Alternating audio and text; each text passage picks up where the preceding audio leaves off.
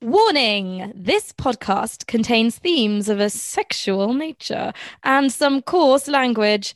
What you are about to hear may shock, surprise, and titillate. Be advised that today's episode covers the following topics that some listeners may find triggering coercion, sexual harassment, rape, and sexual assault. You're about to dive into an almanac of arousal, a Bible of bedroom biology, a chronicle of carnal knowledge, a dictionary of desire, an encyclopedia of good. Yeah, yeah, good. Okay. Lovely, lovely, lovely. We'll get there one day. Yeah. An encyclopedia we will, of We'll move on. well, we'll never know. Uh, opening the dictionary in three, two, one. Boop. Right. Uh, well, today is a very special uh, red letter day because it's the Yes. first episode uh, of a, an A to Z of Sex with Men where we have a special guest. Yes. Oh, I feel like we need a fanfare or something. Yeah, special I'll- I'll- I'll-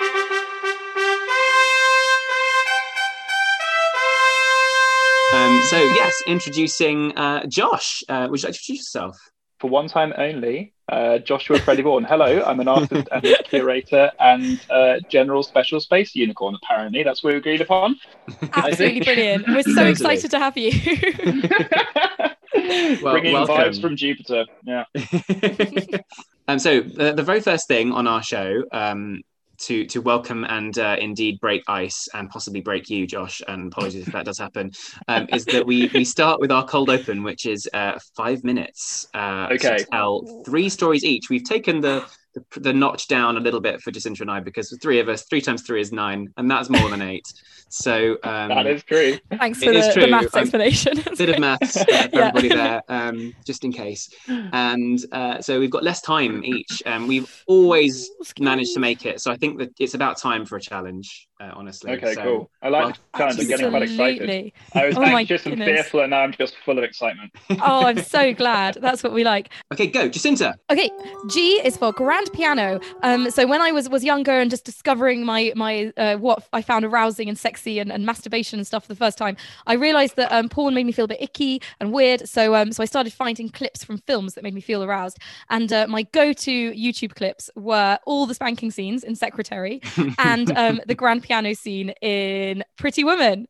That's Did it every time. That's excellent. I don't think I've ever had that experience. Um, my my my, uh, my sexual awakening moments were definitely through porn. Um, but fair enough. That's fine too. I, I don't know what it is. I don't know. it okay, wrap it up.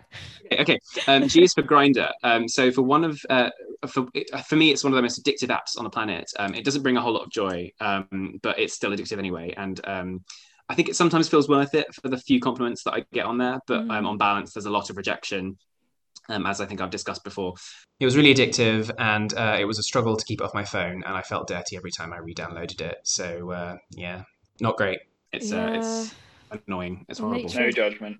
Addictive Well, things yeah absolutely you. I judge myself on your behalf. Josh, over to you. Okay, so G is for Jerry and his ego.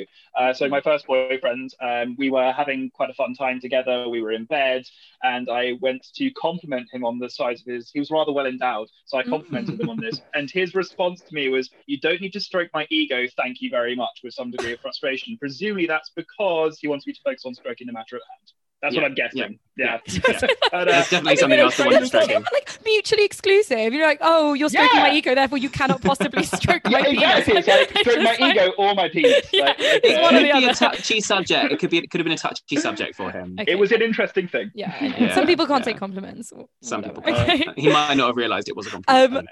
All right, it's me. G is for garlic. Yes. So um, last Easter, uh, I was going through a phase of being very aroused all the time, and um, and and we just done the lamb roast, and we taken it out, and we put like stuffed garlic in the in the skin, and um, the the, the heat from the oven or whatever I don't know some process had like pushed the garlic out of the skin, and it reminded me of the night before when I'd been having sex with my boyfriend, and uh, I'd been so like um in the throes of orgasm, um my my vagina had had pushed his penis out of it and um and seeing the garlic being pushed out of the lamb made me think of that and and then i was just super turned on I'm just. I'm just gonna say. I'm so glad I don't eat meat anymore. Should there be a trigger warning for vegans? I really think possibly there should possibly that, that's actually a good point yeah okay, Raphael. okay. Um, so G is for group. Um, I mentioned last time about a sex party that I went to. Um, with a lot of guys who went hanging out naked and, and having sex. Basically, it was a sex party.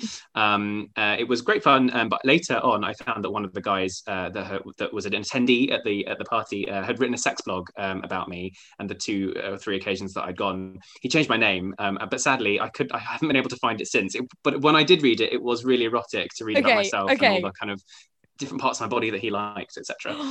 Very exciting. Oh, that's cool. Yeah. Josh, I'm sorry, I can't find okay. it. no, um, so G is for gender preferences. Mine apparently a 1950s circus sideshow freak show. Um, so um, I discovered this most recently. I went to the Royal Vauxhall Tavern and I saw Lolo Brow perform, who is an Great. amazing drag queen. She's phenomenal. Um, and it wasn't anything to do with the nail she hammered into the nose or the condom she threaded through her nasal tract. It was in fact the bottle green 1950s style suspender trousers she was wearing as part of her act that made me go, yes, this is oh. my kind of woman. Fantastic. So cool. Lolo Brow's fashion yeah. is incredible, to be fair. Like, wow. Phenomenal. mind blowing. Yeah. Excellent. Jacinta, go, um, go, All right. G is for guest. Okay. So, um, uh, like a few years ago, I, I, there was a guy passed out on my, on the last tube home, um, and he was way past his stop. So I said he could stay on my sofa because I, I, felt bad for him. It was cold. So he, he said yes. And he came back to my house. And as soon as we got there, he was like, okay, are we having sex now? And I was like, no. Oh and, he was, and he was like, and he was like, why am I here? And I was like, because you were passed out and, and I was worried about you. Oh um, so then he was like, well, I'm going to leave. And then he called his drug dealer who picks him up and then he left. so, so, there you go. Cheers for gosh. yeah. okay, Raphael. Oh God, um, we've got like 30 seconds ish. Okay, um, so go. G, G is for grip. Um, so I used to be a teacher and I got RSI from marking too many p- uh, books at once and I oh, couldn't hold a pen and it kind of went over to my other side because I'm a left-handed jerker, if you like, um, but because the body is weird. Um, but I now have problems in both hands. So sometimes I grip my penis a bit too tightly and my hand cramps and I can't finish. It's really depressing. Gosh, you've got 15 seconds, to go. Okay, go, go, Josh. G is for lesbians. Every time I go to any kind of event, Vogue Fabrics or Dalston Superstore, I end up getting with lesbians, and I don't know why. It's just the way it goes. That's how it is. Oh well. I felt like I had to really rush that. Oh well, that was best. That was fantastic. Hello and welcome to this episode of An A to Z of Sex with Men, where I, Jacinta, and I, Raphael. And for one time only, Secret Space Unicorn Josh. Explore the intricacies of all types of sexual interactions with those people we call collectively cisgendered males. Based on personal experience and extensive research. From anal sex to zipless fucks. Like Eve's sweaty fig leaf. We've got it covered. So today's episode is brought to you by the letter G, and today G is for gender.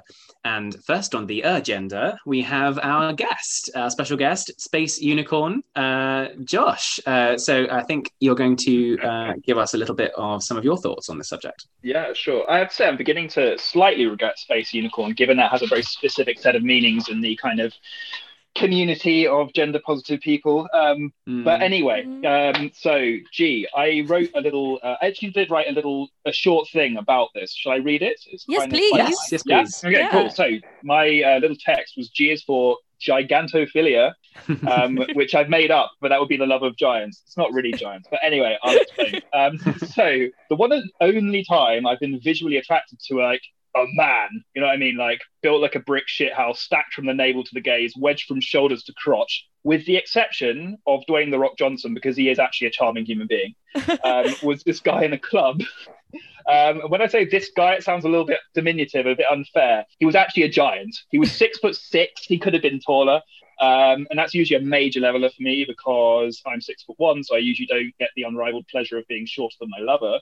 So, and he had like so many muscles. He looked like a bunch of artfully arranged grapes um, and head to toe in military latex. um, yeah, please don't judge me. Um, so, anyway, we're there at the club. I remember dancing or at least moving to time, like moving in time to like savage drum and bass. And I suddenly caught his eye. And what happened next was best described as a cross between a squeak of fear, a small fart, and paralysis. I was simultaneously fascinated, turned on, terrified, and coy. Uh, we held each other's gaze for several tens of seconds, me trying to act cool, and I decided the best thing to do was go and get a drink and not think too hard about it. Oh, Yeah, woman there just Yeah. walked away from the situation. I, yeah, walked away, just walked straight away from the situation. I thought that would be uh, the correct way of dealing with it because it was so strange. I basically, I'm not usually attracted to like really like the personification of man. You know, like Okay. uh, Tom of Finland's idea of like like gay men. I don't. That's not me at all. I don't get it. So when Yeah. I when I saw this guy and I was like caught by his gaze, I was like, I was just lamb in the headlights. Lamb in the headlights? Can lamb be caught in headlights? Um, I mean, it's I'm sure they normally, can. it's normally Rabbit, a deer, but I'm sure. Oh, no, it's not a deer; it's a rabbit. it's, it's both. I think it's either. some animal in a head. Deer, lamb, Yeah. rabbit, it's all the same. You know? Prey, prey, prey Prey animal. animal. Prey, prey. Yeah, no, completely. Yeah. It was totally. I Yeah, was yeah. like the prey animal in that situation. I'm to- I Um, totally, I totally, that resonates so strongly. I can't, I've never really been good in like gay clubs or anything. Like Mm. if I, whenever I've been in one by myself, I literally am, I, I find the nearest wall or corner and sort of shrink slowly into it. A bit like the kind of Simpsons Homer fading into the hedge meme, you know, like the kind of, I I'm like, I'm not here, I'm not here. Um, it's, it's just, I can't deal with it. It's too traumatic. And if there's someone very attractive and I make eyes with them, I'm too, I'm so pathetic. I can't hold eye contact like that. It's just like I Mm. shrivel away. But uh, that's funny, interesting. Yeah, with the sorry, go on. No, no, no. it's just- I, I, I find that like I mean I think for me like attraction or like attraction that I feel comfortable with grows from like a, a conversation, and I feel like um any kind of club environment is is like not it's not easy to, to have that. So even if I'm like uh maybe physically attracted to someone, I just find the environment so overwhelming. I'm just like. Uh, is a chat in the smoking area? Oh no. yeah, no, actually, I completely, I completely get that, and I've like, I've spoken to friends um, regularly about this kind of thing, which is that with men, I have to spend a long time getting to know them. Uh, Mhm. This is a weird, this is a weird ba- imbalance, and I know it is, and I don't care.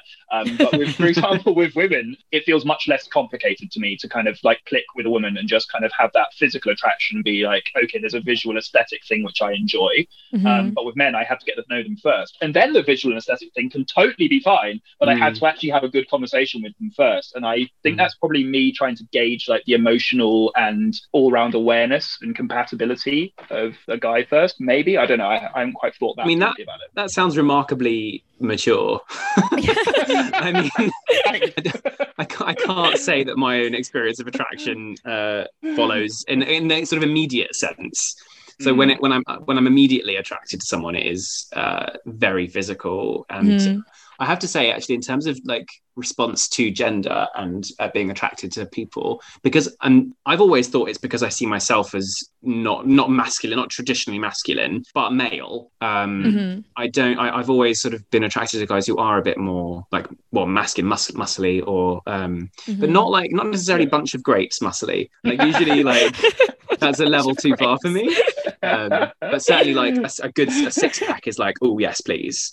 Okay, okay. I mean, it's it's not a pattern that holds true by any sense, by any sort of uh, magnitude. And Mhm. um, if I and it depends on the context in which I meet them. So if, if it's if the first thing is like sort of physical sight and and then sex or something like that, then that's how it flows. Whereas and the emotional stuff comes later. Whereas if Mhm. it's um, if I don't see their body first and it's like a normal like a date, then um, the, the, those things don't they pale in comparison in terms of what matters to their personality and emotional sense of being. And in that Yeah. sense, I'm more attracted to traditionally feminine kind of uh, Personalities? personalities, yeah. So you know the words that we we attribute to, to femininity for no obvious reason, such as well, there yeah. is, there is reason, but things like nurturing and um, Yes. Yeah, uh, sort of. I suppose. Yeah, caring.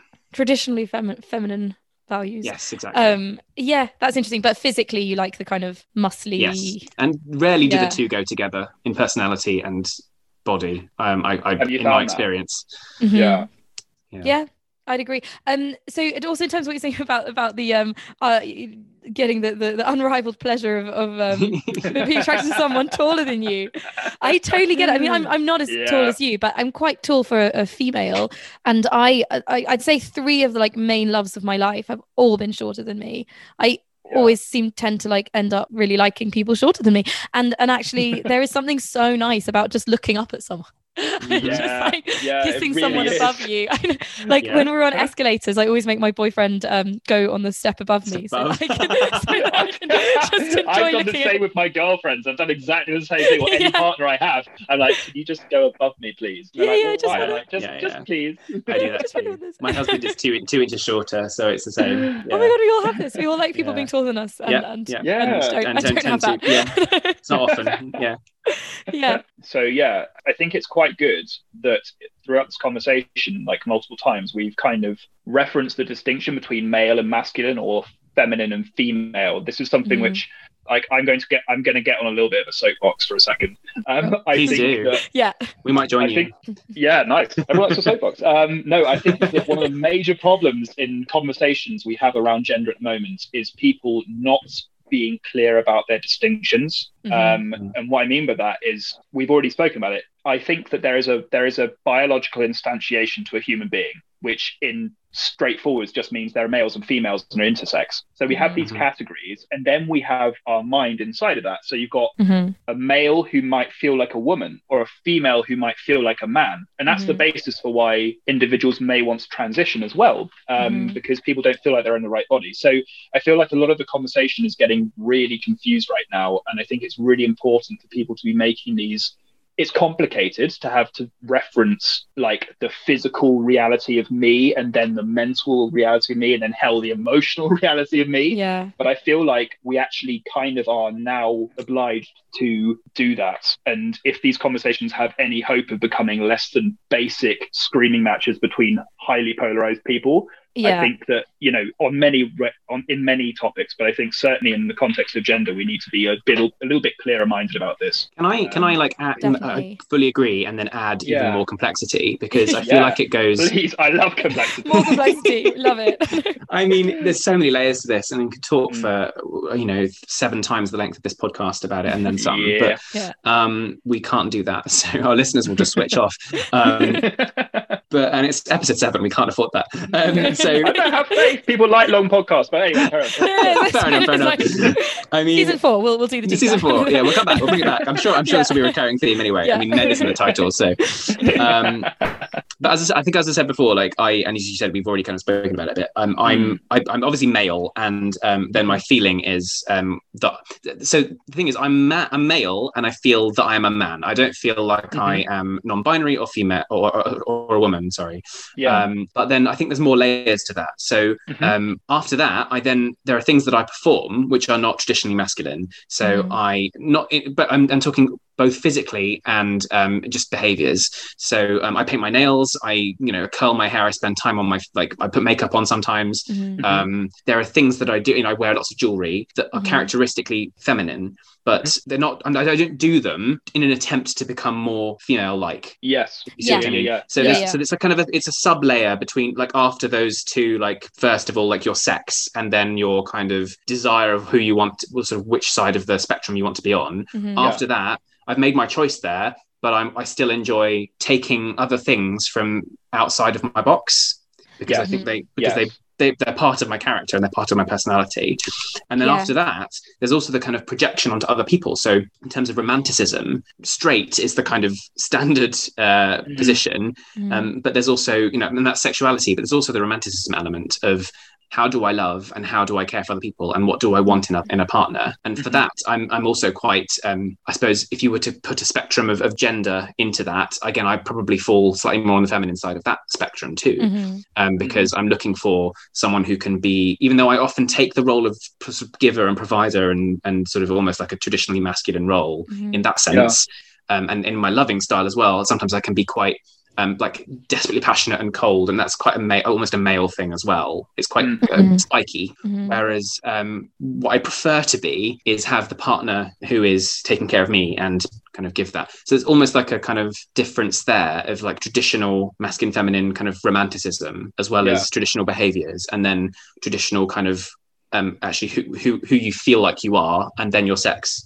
So kind of like I'm trying to sort of layer a picture, and Yeah. all of these things blend as well. There's not they're not discrete elements. Yeah. So it's it's even more complex. Yeah, exactly. And and what's interesting, I, was saying the, the thing of um wearing you know wearing makeup and painting your nails and curling your hair and stuff, which which but not to be like a, a woman but just because that's part of you um and how actually it's such a sort of cultural it's actually such a cultural um uh, idea of what gender is currently Yeah. Yeah. that is Yeah. saying that women wear makeup and men don't um Yeah. because like if you think about like i don't know like georgian times um men Yeah. wore more makeup than women and that was like the Absolutely. masculine thing to do so it's just it's i think it's bizarre to me how quickly um society decides what is for one gender and what is for another gender um because it's so arbitrary depending on like It what is. time you live in like Yeah, so is. I was I was looking at someone's podcast the other day, uh, not podcast. I was looking at an Instagram post the other day of someone I follow, and they were they were talking about the Picts, who were the uh, the humans who lived in England before the Romans arrived. So they were the kind Right. of ancient Brits, I suppose. Um, and they would go into war completely naked, braided hair, painted from head to toe in tattoos. And it's just this amazing image of this decoration. You know, you kind of get in in like there's this kind of conversation around makeup being like war paint, which is kind of being revived now, which I think do you Yeah. think yeah I, I I have my own thoughts about that in a kind of modern context. However, I can understand like how people would think of it like that. It's Mhm. a kind of empowering thing, and I don't think I kind of in response to what you're saying, Raf, uh, Raphael, was the um with makeup and so on, and, and these things which are considered feminine. And to follow up on what Jacinta said, uh, Mhm. I think David Bowie. I, it's kind of it's such a silly trite like David Bowie, but like Yeah, yeah. I think he's a perfect example of like I think humans are probably actually much closer when they're just left their own devices. They like to experiment with appearance. They like Totally. to feel proud of their appearance. And Mhm. and I always think of like the Essex man, the stereotype of the Essex man. I quite like that, that kind of bombastic character who cares for his appearance, is a bit of Yeah. a lad. You know, I, I like the idea that there could be an uncomplicated celebration of masculine uh, appearance Yes. Mhm. um because at least then there because i feel that there's something in our society which we which strangely just stops men from being able to express these appearances as straightforwardly and uncomplicatedly as women can yeah. Inhibits them in some way. Yeah. Yeah. it limits yeah it's limiting yeah yeah yeah, Yeah. definitely it limits what men can do to express themselves yeah i have a lot of sympathy towards you wanting to wear makeup and use nail polish as just an expression of yourself because i do exactly the same yeah, it's incredibly confusing, isn't it? I mean, I, I sort of Mm. get into my word a little bit because when I think of gender, my word is sort of anachronistic in that Mhm. we Yeah. have this whole like, blurred lines mentality towards gender gender now, and it's the, the way that we continue to try and apply these outdated models to sex and gender, and they move way more slowly than you know we do as as human beings trying to evolve and adapt to the Mhm. situation that we find ourselves in, and who and also discovering who we are. Where you know things like technology and medicine mean that traditional gender jobs and roles are no longer a thing Mhm. you know you can you don't need to be able to be a huge hulking man to be able to be a builder Yes. you've got you've Mhm. got Exactly. machines that can do things for you now so um you know and, and those things have advanced way too far you know for us to keep thinking in this kind of really outdated way but at the same time we're still using these pronouns and these um, kind of definitions of masculine and feminine Mhm. um, and it's been a real like mindfuck for me because I have been back and forth over like whether to think of myself as am I male, am I he him, am I I am male. I know that's obvious, but Mhm. um, Yeah. you know, am I do I define myself as as a he? Do I do I Mhm. think of myself as that, or um, am I actually more feminine? Am I do I consider Mhm. myself as as, as having a more female persona?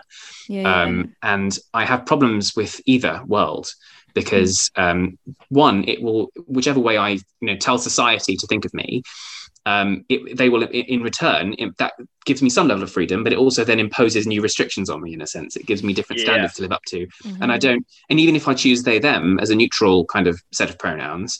That's also putting me in another box. It's it's not freedom. It's a different kind of restriction, and I don't know whether that's what I feel like either.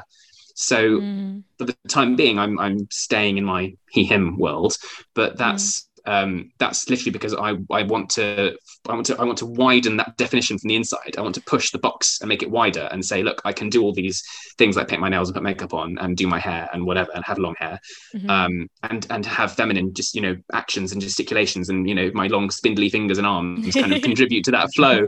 Um, but those things, I feel like I want to widen that definition rather than jump ship, if that makes sense. yeah, that's Yeah, really, and, and, and actually, percent. Yeah, and sort of going back to what you were saying earlier, Josh, about language. And it, Yeah. it, it's actually that's actually an interesting discussion as well because because almost I have this really like the sort of strange complicated ideas about about the importance of language. I think in the importance of creating new language or using the language that we have and making that more widely known is really important because if you have a concept that people don't really know much about yet, it's really important to have language to describe it. But at Yeah. the same time, language can almost put people in boxes as well because like Yeah. you were saying, you're like you're either a he in the he box or the they box or the this box, and it's and actually it would be great if we could kind of get to a point where it just didn't matter but Mhm. obviously i feel like that's you know that's the super feature. Post-pronoun I world, right? a post pronoun world yeah exactly but I, I did I've, I've had this discussion with people um you know like um the older generations or, or you know people in my family who kind of want to understand but just you know they don't have the same algorithms showing them all the articles Yes. about pronouns or whatever. Um so so it's kind of like they're like oh well you know it's you know it's really difficult because there there isn't a language for like women who are born female and identify as women. And i'm like well it's cis women right? That that's Mm. literally what that is. And then people are like oh i didn't even know that was a word or like you know so it's kind of to kind of make this language more widespread i think is important just so that people can actually put words t- to these concepts but then like you say raphael it's not make it too then that in itself make that too box this is that's a real problem. It's because I, I, I have frequently have these kind of conversations with my flatmates because we're all really interested in these kind of social justice causes Mm. for, for a broad umbrella term, like the cause of social justice in general, um, because there's several meanings to what that is now. Um, yeah. and I think the problem is that there's this really complicated set of definitions which have basically come out of like sociology, I suppose. They're complex names for complex phenomena in statistical groups, like huge groups. And then trying to apply that to individuals and get individuals to think in that way is a really hard task. And I'm not poo-pooing it or anything. I just think it's it needs to be considered to be as hard as it is and, and to have precision all the time. So for me to be able to like to have to walk around constantly and think, okay, right, male, female, um, you know, but there could be male men, male men, deliver my letters, male men, male women, female men, female women, intersex men, intersex women. Do you know what I mean? It's Mhm. like, and I do do this. Which is probably not a good thing because it makes me crazy all the time. But I'm constantly thinking of these things, and I don't know whether it's it's pretty hard.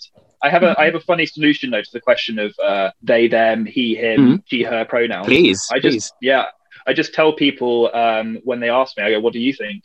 It's Ah. a really good solution to the problem. Yeah. Really nice way give of them the with uh, Yeah, author- yeah. not the authority give them the kind of like thing to worry about yeah yeah, yeah exactly it's your problem it's your problem Yeah. I mean, i don't care what do you see Yeah.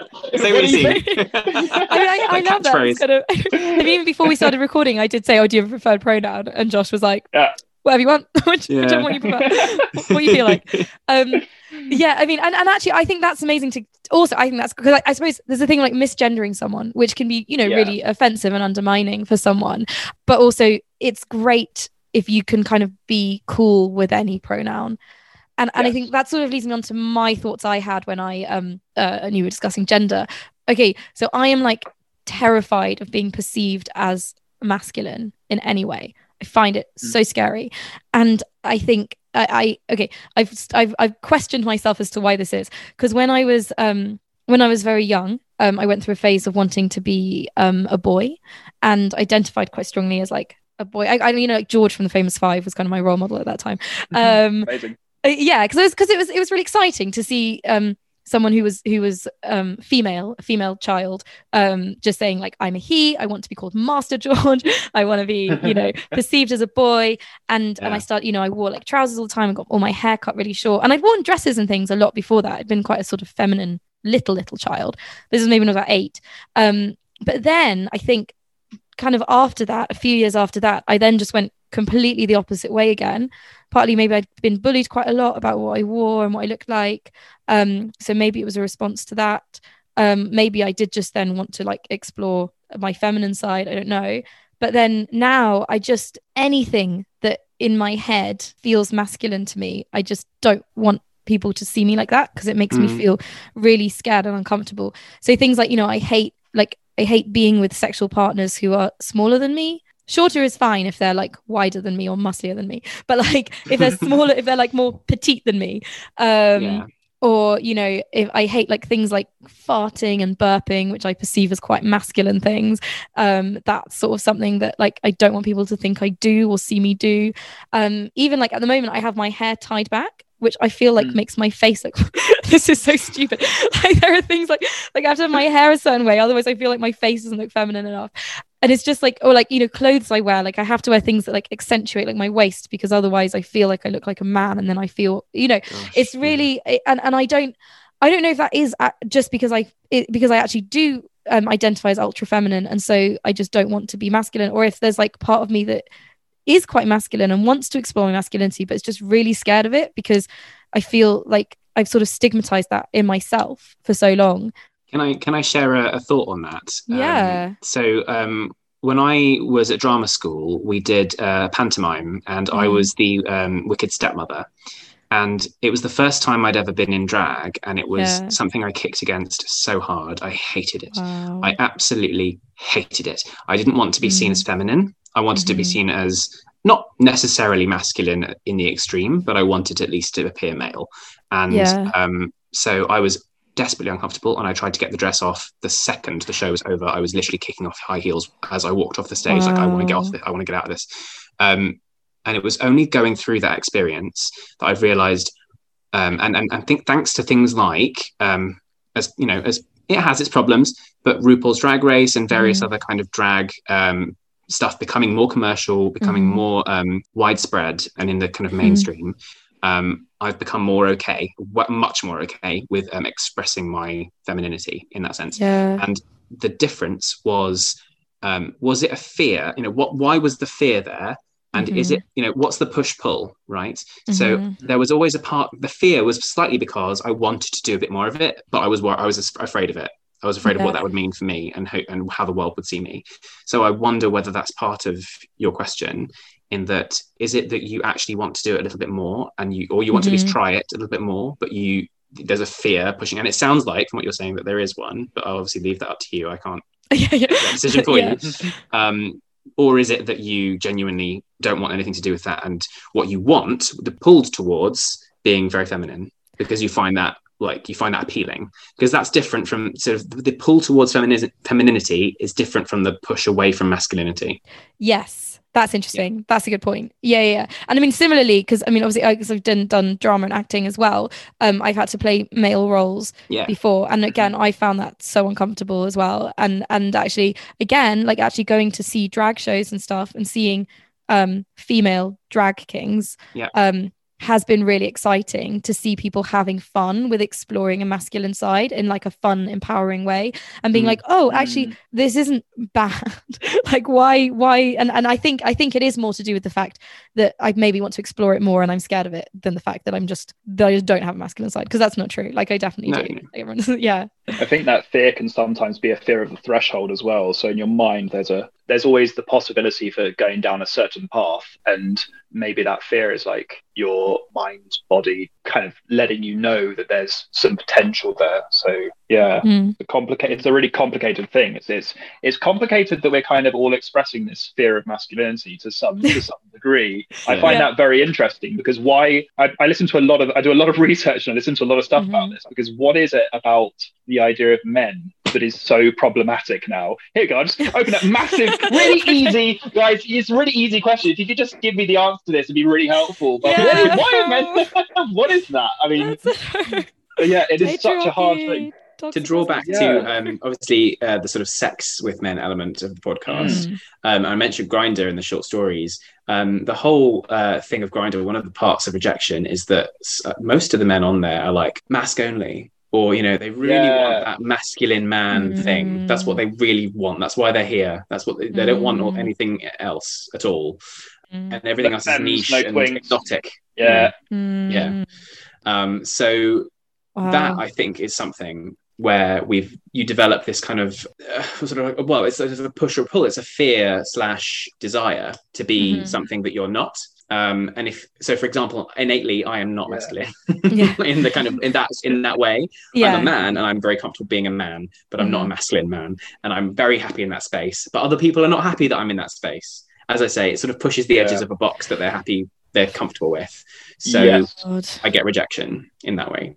that is Oh, yeah, yeah. that's pretty interesting. I mean, there's so much of I wonder how much of it is is because people are scared of actually being themselves, which is such an easy thing to say. But I think maybe maybe it's because people really look for validation from a group. I think this is this is actually like a really deep problem is people are completely obsessed with being accepted by their group. So masc for masc is like if you repudiate that just because you exist, like you or I do, whatever, mm-hmm. then that's a repudiation of the whole of, of everything they embody. And that, yeah. that doesn't necessarily mean to need to be anything more than just a kind of a cursory glance or, or a few words. It doesn't have to be a violent thing, but it is like, you know, they, they look at you and be like, well, you're not you're you're not a threat to me, but your existence shows me that there could be another way which I'm ignoring. Threat to my ideals. That, yeah, my th- threat to yeah. my ideals. Yeah, yeah, yeah. Which it shouldn't be. Like if you know yourself and you're happy with yourself, like to be a properly strong human is to know yourself and be comfortable with yourself. And once mm-hmm. you're there, it doesn't matter what else what other people do. Um, exactly. Mm-hmm. That's a hard lesson for some people. I think some people oh, don't yeah. teach it until they're until they're hard dead. really hard lesson. Yeah. yeah. But I think the thing of saying like you know um kind of only being interested in a, a type and indeed a physical type mm. um, mm. is like it, it's it's actually it's like a box within a box isn't it yeah. it's not even like i'm only attracted to um, males or i'm only attracted to people who identify as men or whatever it's saying i'm a, i'm only attracted to males who look like this and identify mm. as this and that's like such a, it's a really it's a really small box yeah and I, I think i've never really understood the, the kind of thing of like oh this is the physical type I'm attracted to. Because, okay, although I feel uncomfortable with people who are like more petite than me or um, men, cis men who are more petite than me, I'm generally, um, the people that I've that I've slept with or, or liked or, or, been in sexual relationships with have been quite a wide ranging selection of body types and and personalities and stuff. Yeah. So yeah, it, that yeah, the idea of being like, oh, I only want this physical type of person. Yeah, that's quite weird. Yeah, the whole question yeah. around, isn't it? Yeah. yeah. There's like a question around what's your type, isn't there? Like, what's your type? Yeah. I, yeah. I always find that question weird. Um, yes, it's so someone, weird. Someone so many like people are like, yeah. I mean, God, I've had sex with so many different body types. It's, it's, and, and you know, shapes, colors, whatever. It's yeah. like, what, what does that? I don't understand what the question is. um, what's your, what's, this, yeah. what's the point? I think, like, I think yeah. my type is not a dickhead. Yes, nice. you know, like, like it really is like I don't I completely agree. I'm just going to second it because I've I've been with multiple partners and and I have friends who are constantly yeah. So what's your type? I'm like you know me by now. yeah, there is no type. I, I, just one. don't have one. I if, if a person is not a dickhead. To be yeah. fair, I, I'd love to agree with that, but I also think I've probably been quite a lot of dickheads. I was going to say the same thing. hey, we all make mistakes.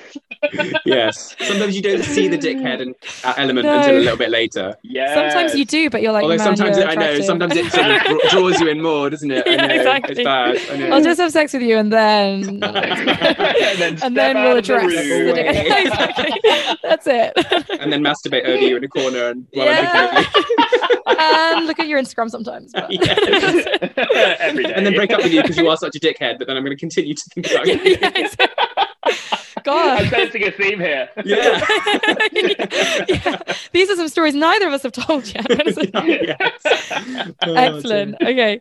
Okay. Um, so yeah, I wrote a little. Um, I wrote an essay actually for you guys a while ago. Um, mm-hmm. It's called Another Perspective.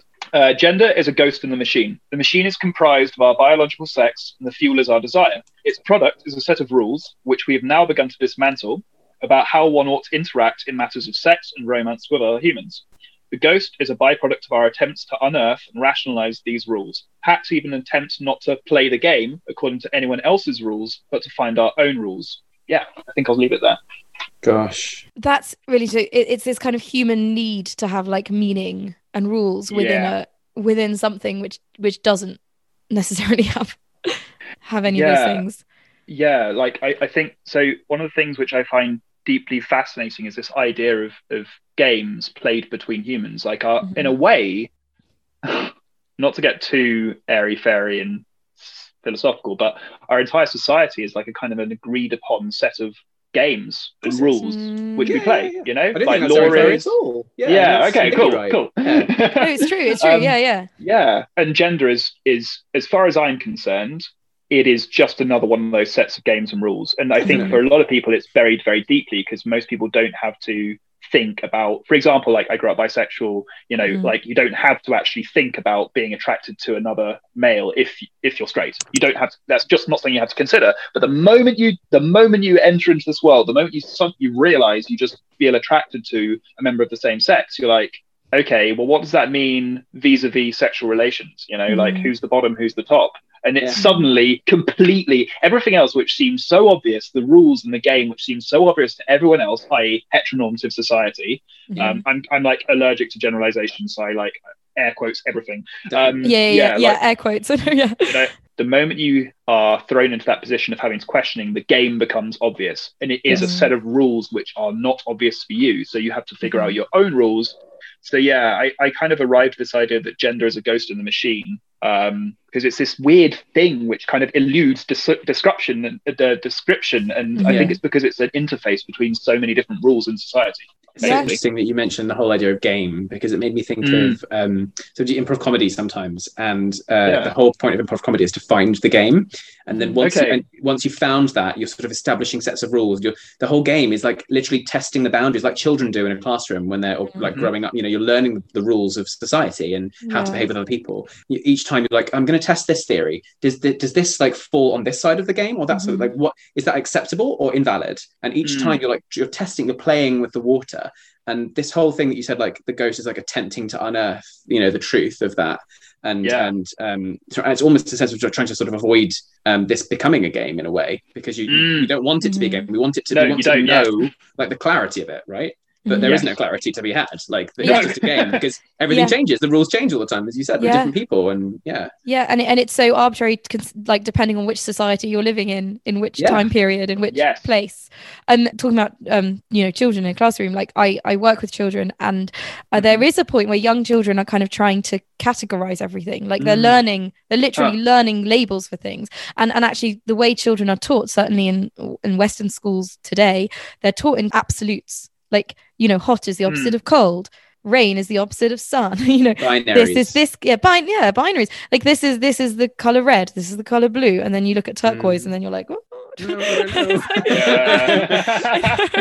yeah. I think I remember that experience actually be like, but what is it? yes, yeah. but I think this is, and actually, and I, I know, I think my cousin actually had a conversation with her son about this, mm-hmm. um, because I think he was at that point where he was like, I'm so I'm a boy and you're a girl. And it was sort of it was more this thing of like I want to label everything. Like I want to mm. and and so I think she she literally described it like with color. She was like, you know, like look, this is blue, this is green, but this is kind of in the middle. So I, I can't remember. It was it was really clever though. I think it's like she wasn't expecting yeah. a question, and she managed to kind of come up with this with this with this answer that wasn't like too complex, but also not like yes, boys, girls, that's it.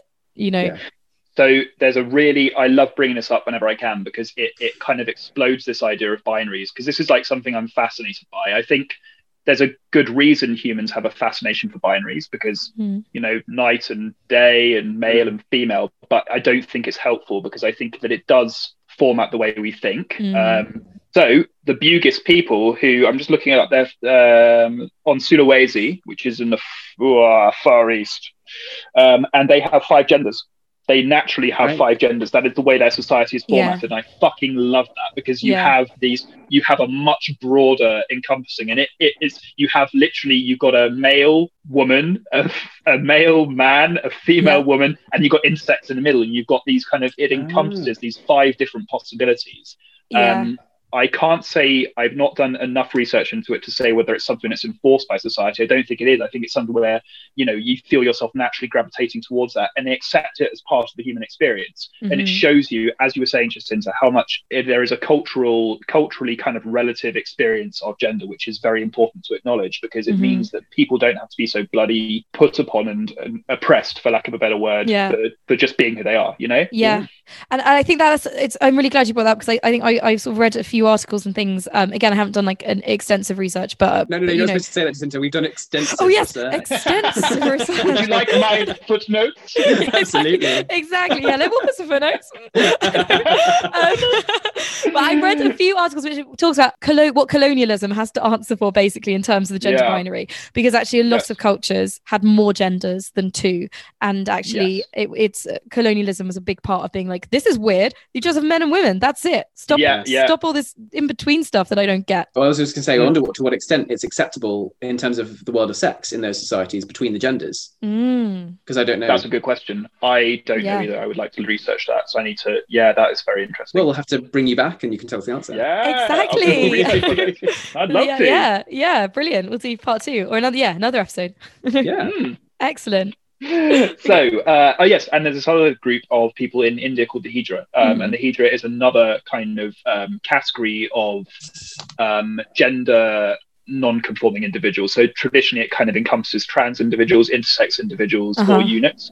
Um, Uh-huh. There is a kind of complicated history there. It's not as straightforward as like, wow, look at this other gender that was accepted. Like there is a certain group of people who would go into an, an initiation into a community of Hijra where they would actually have their penis and testicle surgically removed. But Okay.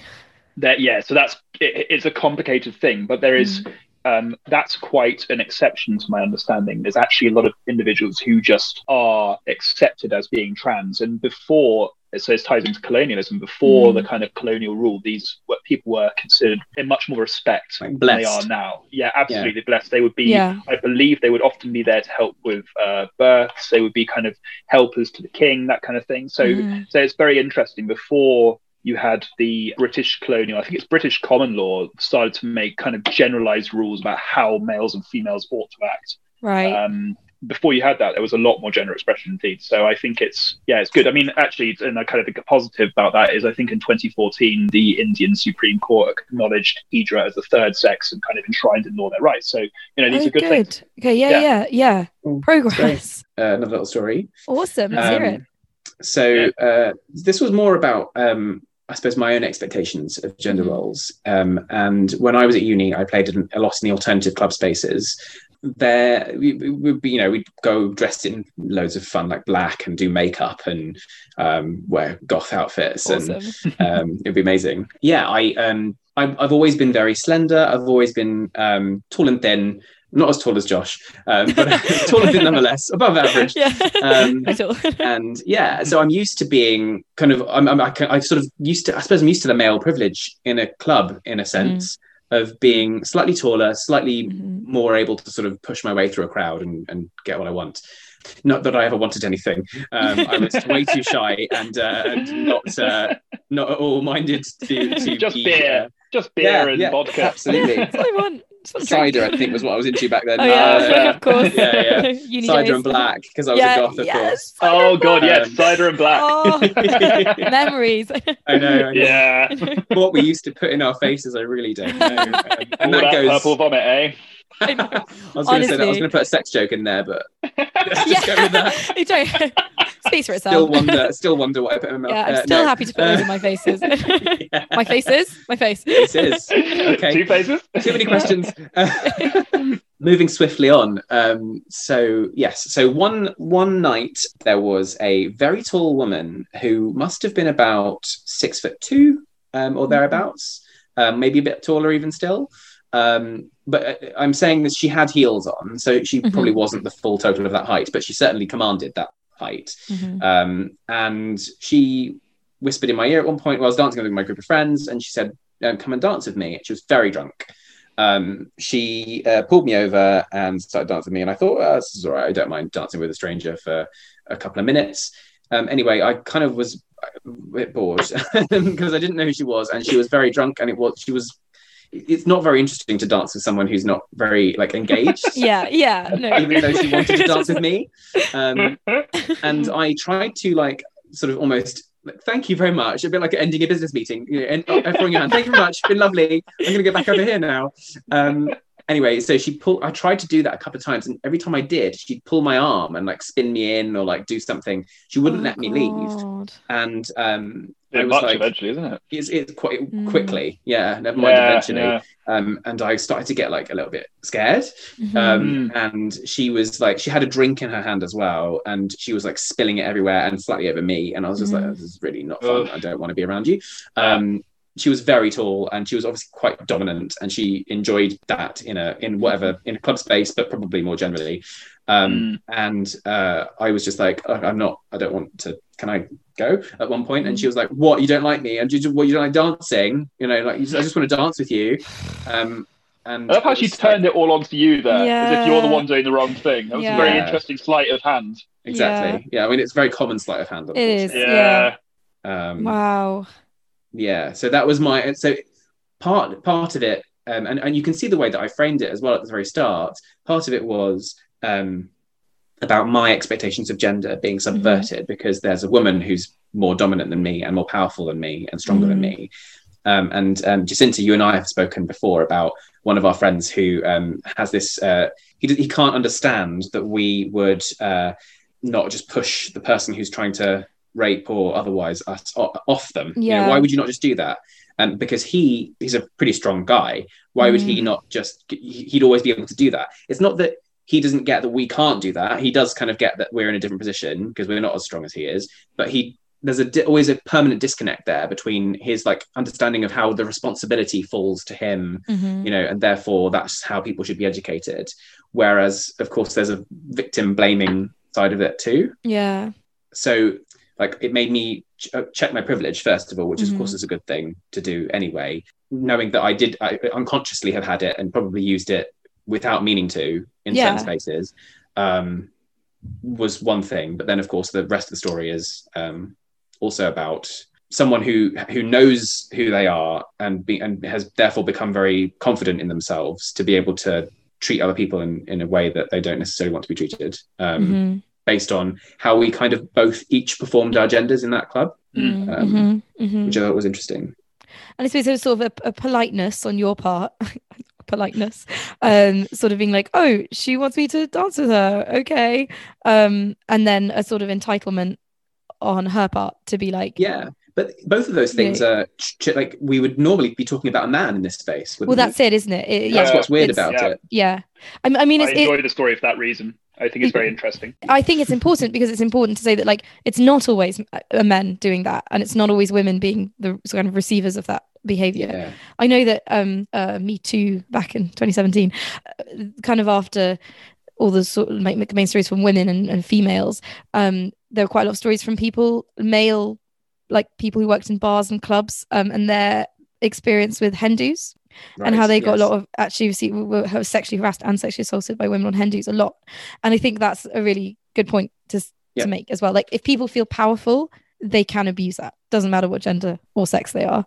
Yes, but it does matter in that natural, like biological sex, will predetermine someone's strength. Absolutely, like, yeah. More naturally than you know, we, we, are not. You know, we we want to we want equality, but we are not equal um, mm. sort of physically. You know, we're yeah. not the same. Um, mm-hmm. Men have more testosterone naturally and will build muscle more quickly than women. Mm-hmm. Um, yep. stop. You can take drugs uh, and hormones to change that a bit, uh, but by and large, there's a difference. So mm-hmm. typically, you know, and, and that's part of that, isn't it? Men can, one man can quite easily rape a woman on mm-hmm. average, whereas one woman would find it much more difficult. They would they would need something else. They would need an advantage, a surprise, mm-hmm. you know, mm-hmm. a drug, uh, you know, I was going to say a team member, but uh, an, an, accomplice. an accomplice. a team member. um, just in just in terms of, I know we've been oh, the keepers coming so much levity around this content. I mean, that's it. That's it. um, just just in terms of of um being specific, since we've talked about that quite a lot this episode.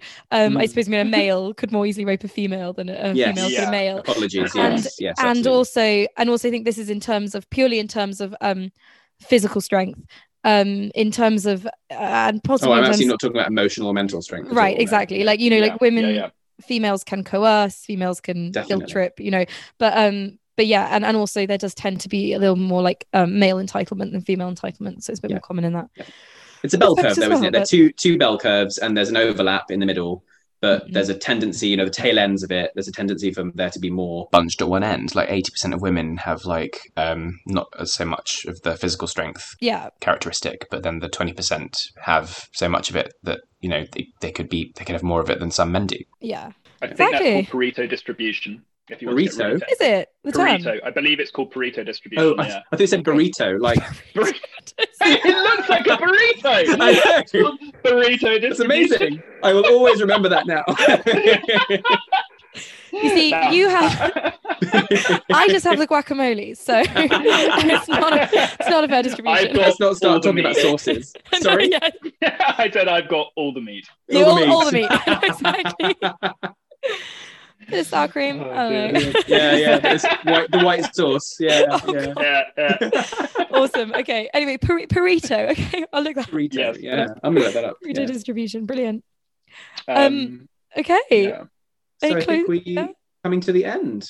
Uh, I think about- so. You know, Yeah. I, I kind of something that made me think. Uh, do you mind if I read the final paragraph from the text I Yes. wrote? Please Because I do. think it That's nice, be yeah. final thoughts moment. Yes, Yeah. please. Yeah, and it gets a little bit uh, almost esoteric because we have touched upon this idea of knowing yourself. I think this is really important. Something I brought up. I think it came up with both with all of us at kind of at one point. Um, so the final paragraph goes like this. So gender is the ghost in the machine that remind us with its persistent whisper that we must find the correct relation of ourself to our bodies and to the society that we live in. It's one of the many quiet voices that one must notice, must pay homage to, must honor through the ancient tradition of acquiring self knowledge. Know thyself, whispers a ghost, and perhaps you shall know your true name. Um, Mm. yeah, and I believe Yeah. that is the case. I think that the positive way to view the kind of awareness of pronouns and awareness of like of, of trying to define your sexuality and define how you are is Mhm. that you really get to know yourself. That's the positive reading of it, in, in my view. I think Mhm. there's a lot of dogma going on now, quite frankly. I think there's a lot of the internet, like being like savagely online, you know, like pathological Mhm. online life, like Mhm. always Yeah. on Twitter. I think you get a Mhm. lot of people wanting to be in one type of camp. But I think when you strip that stuff away and you're actually like looking for yourself, this can be a positive thing. Discovering your gender, discovering your identity. It's Yeah. it's important because I think I, I think that's the big question. Identity. It's, Yeah. uh, That, And- that was really well written. That gave me some little chills. It was Yeah. great. Same. And and and I and just yeah, knowing yourself, and then I think embracing yourself as well. Yeah. You know, kind of be like, okay, this is okay. Now I know who I am, and I'm gonna love that person. Yeah. And Accepting, Yeah. respect that accepting person. yourself. Accepting yourself. Yeah, Yeah. exactly, Yeah, yeah. exactly. yes. Oh well, thank you for that, Josh. That's really um yeah, some really good words on the Yes, subject. and thanks yeah. for coming on our thanks for coming on our episode and our show. You're very welcome. Thank, Thank you for you so inviting me on. I've had a lot of fun. Thank Oh, you. I'm so glad. Awesome. We've had a lot of fun too. Um, is there anywhere that our listeners can can follow you, find out what you're up to? What about yes. stuff? Uh, at the moment, I'm doing quite a lot of kind of just introspective stuff and catching up on my art practice because I was Mhm. curating a gallery until coronavirus hit, and now I'm Yep. not. Um, Yep. So my Instagram is probably the best place if people are at all interested. I'll be posting regularly bits and bobs, bits of text, bits of images. Uh, so it's Joshua Freddy Vaughan. Brilliant. Um, and yeah, will you? I We'll- think We'll drop the spelling of We'll- that in the uh, Yeah, in drop the spelling. episodes. Yeah, yeah, Yeah, yeah, yeah, yeah, exactly. yeah. Don't It's worry. long-winded. Look in the show notes. click on the link. you'll, you'll you'll you'll find you'll find Josh. Okay. Great. Awesome. Thank you, guys. Thank you so Thank much. Right, Thank you so much. If you've enjoyed listening to us, then please rate, review, and subscribe wherever you get your podcasts. And give us as many stars as the Bugis people has genders. That's five, by the way. You can follow us on Twitter and Instagram at A to Z with Men. That's A T O Z with Men. Or you can email us at A to Z with men at gmail.com. That's A T O Z with men at gmail.com. We'd love to hear from you. Until next time. Goodbye, and thanks for listening. Hello, you saucy minxes. Raphael here. Thanks again for listening, and we hope you enjoyed the first seven episodes of our podcast. Jacinta and I are about to take a short series break just to recuperate after our first hot, sweaty recording session, but we'll be back in just four weeks with H is for Hookups. Don't forget to stay tuned for news about an A to Z of sex with men on all of your favourite social media doodahs. Until next time. I'm happy with people thinking I'm an asshole. It's great. We're all Yeah. assholes. It's fine. We're Yeah, humans. I mean, That's what we yeah. are. We're all semi asshole, semi. No matter the what our gender. is the great equalizer. Exactly. No matter what gender you are, you are still an Mhm. asshole. That's and you still so have one. And you still Um, Exactly. it is the great equalizer. It's the great equalizer. Yeah. Lesson learned. Boop. Can we start? Can we start again? Start Can again, can can can I? Can, sorry, I, I hate to be director dickhead, but um, that's going in the bloopers. Um, Yeah, with I, the I way- was, I, d- the style of this needs to be like ultra sexy M&S Yeah, adverts. yeah. That's the whole thing. ah. right, super sexy. Right, let's do it again. This time, dripping sex. Okay. Dripping, literally. dripping. Uh, as, Nigella Lawson and Oozing. everything. Yes. okay, Absolutely. right. Okay, I need to lean forward. Right, it's the sexy pose. sexy pose. I'm not that sexy. I can't be sexy if I'm leaning back. Yeah, no, this is why we record everything, by the way. Yeah, it's gold. It's gold. Right. Okay. I was wondering before before that whether Josh wanted to um, read his uh, Yeah. excerpt. Yes, that would be good. Sure. Yes. Uh, let me just get it up. Um, I've heard that many times. yeah. I mean, I know. It's like conversation it's so just sitting full of. Freudian slips. It That's really the is. game. I'm just going to keep throwing those buns out there. Um, Keep putting the sausages inside. Don't worry. Oh God, we said something about Oh. sausages at the beginning. What did we do? we were talking we were talking about um so Jacinta was holding the microphone and we were talking about um when you're doing sound checks Yeah. and I said the best the best the best ones are sausages and bitches because because you have all the sibilants and the plosives and. I suddenly thought oh dear that's a savage indictment on my bisexuality isn't it sausages Yeah. and bitches. Fabulous. That's my type. Quite roll, That's yeah. yes. Hashtag bi So- visibility. yeah, yes, Damn exactly. I'm calling out there